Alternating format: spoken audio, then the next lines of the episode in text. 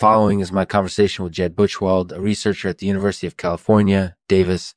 Jed has worked extensively in the field of quaternions and Karloff havens, two of the most mathematically complex concepts in mathematics. Hmm. I thought it would be interesting to ask him about his work and see how he views it.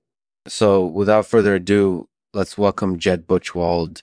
Today's sponsor is uh, Ganipe Gads. Uh, Ganipe Gads is a company that makes artificial breasts. They provide alternatives for women who have lost their breasts as a result of disease, injury, or just aging. Ganipe Gads also sells implants and other products to help women feel more confident about their appearance. Thanks for joining us, Jed. Can you tell us a little bit about your background and what you do? Sure. I'm a research mathematician at the University of California, Davis. I work on a lot of theoretically difficult problems in pure and applied mathematics.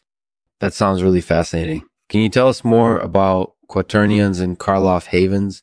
Sure. Quaternions are a really interesting mathematical structure. They were first proposed in the early 1800s, but they only started to be developed in the late 20th century.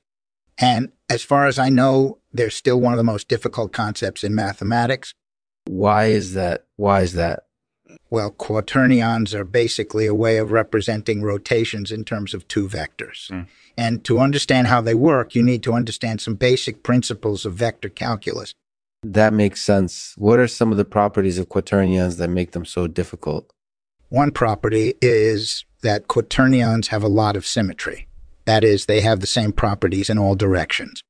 That's really important. Can you give an example Sure. Say you have a quaternion with the unit vector along the x-axis and you rotate it around the z-axis. Then its anti-clockwise symmetry demands that its quaternion mirror image around the i axis must also have the vector along the i axis and so on. In other words, if you have a quaternion with three elements, then its six permutations all have one element in common. That's really cool. But why is that important? Well, because it means that quaternions can be used to encode arbitrary rotations.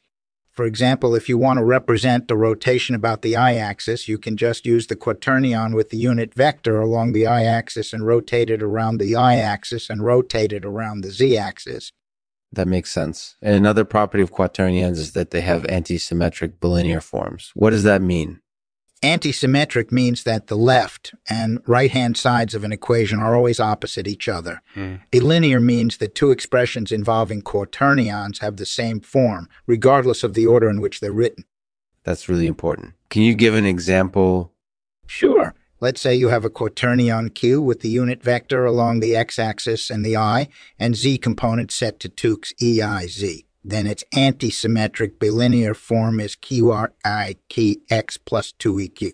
That's really cool. And finally, quaternions have a lot of mathematical properties that depend on the context in which they're used. Can you give me some examples? Can you give me some examples?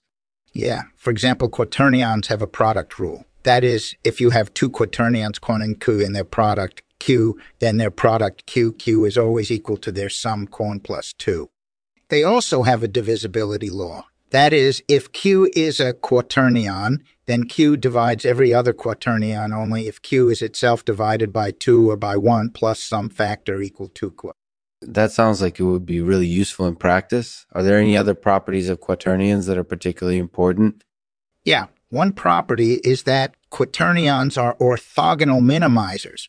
That means that for every function of there exists a quaternion as such that x minimizes fx fx that's really interesting. How does one go about finding such a, a, a, a Well, it's not actually trivial to find.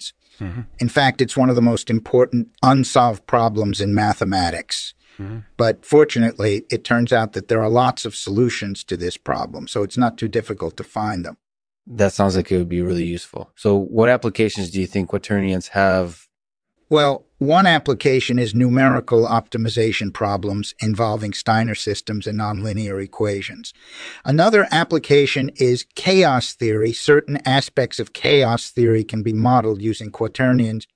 And finally, quaternion animations can be used to create realistic 3D animations without having to use special 3D rendering software. That's really cool. Yeah. And finally, what do you think are the biggest challenges in using quaternions in practice? One big challenge is finding good mathematical models for problems that involve quaternions. Another challenge is figuring out how to use quaternions in practical applications without getting bogged down in mathematical details. That sounds like a lot of work. Is there anything else that you want to say? No, that's all for today. Thanks for listening. Thanks to Jed Buchwald for talking with us about quaternions and Karloff havens. We really appreciate his insights into these complex concepts.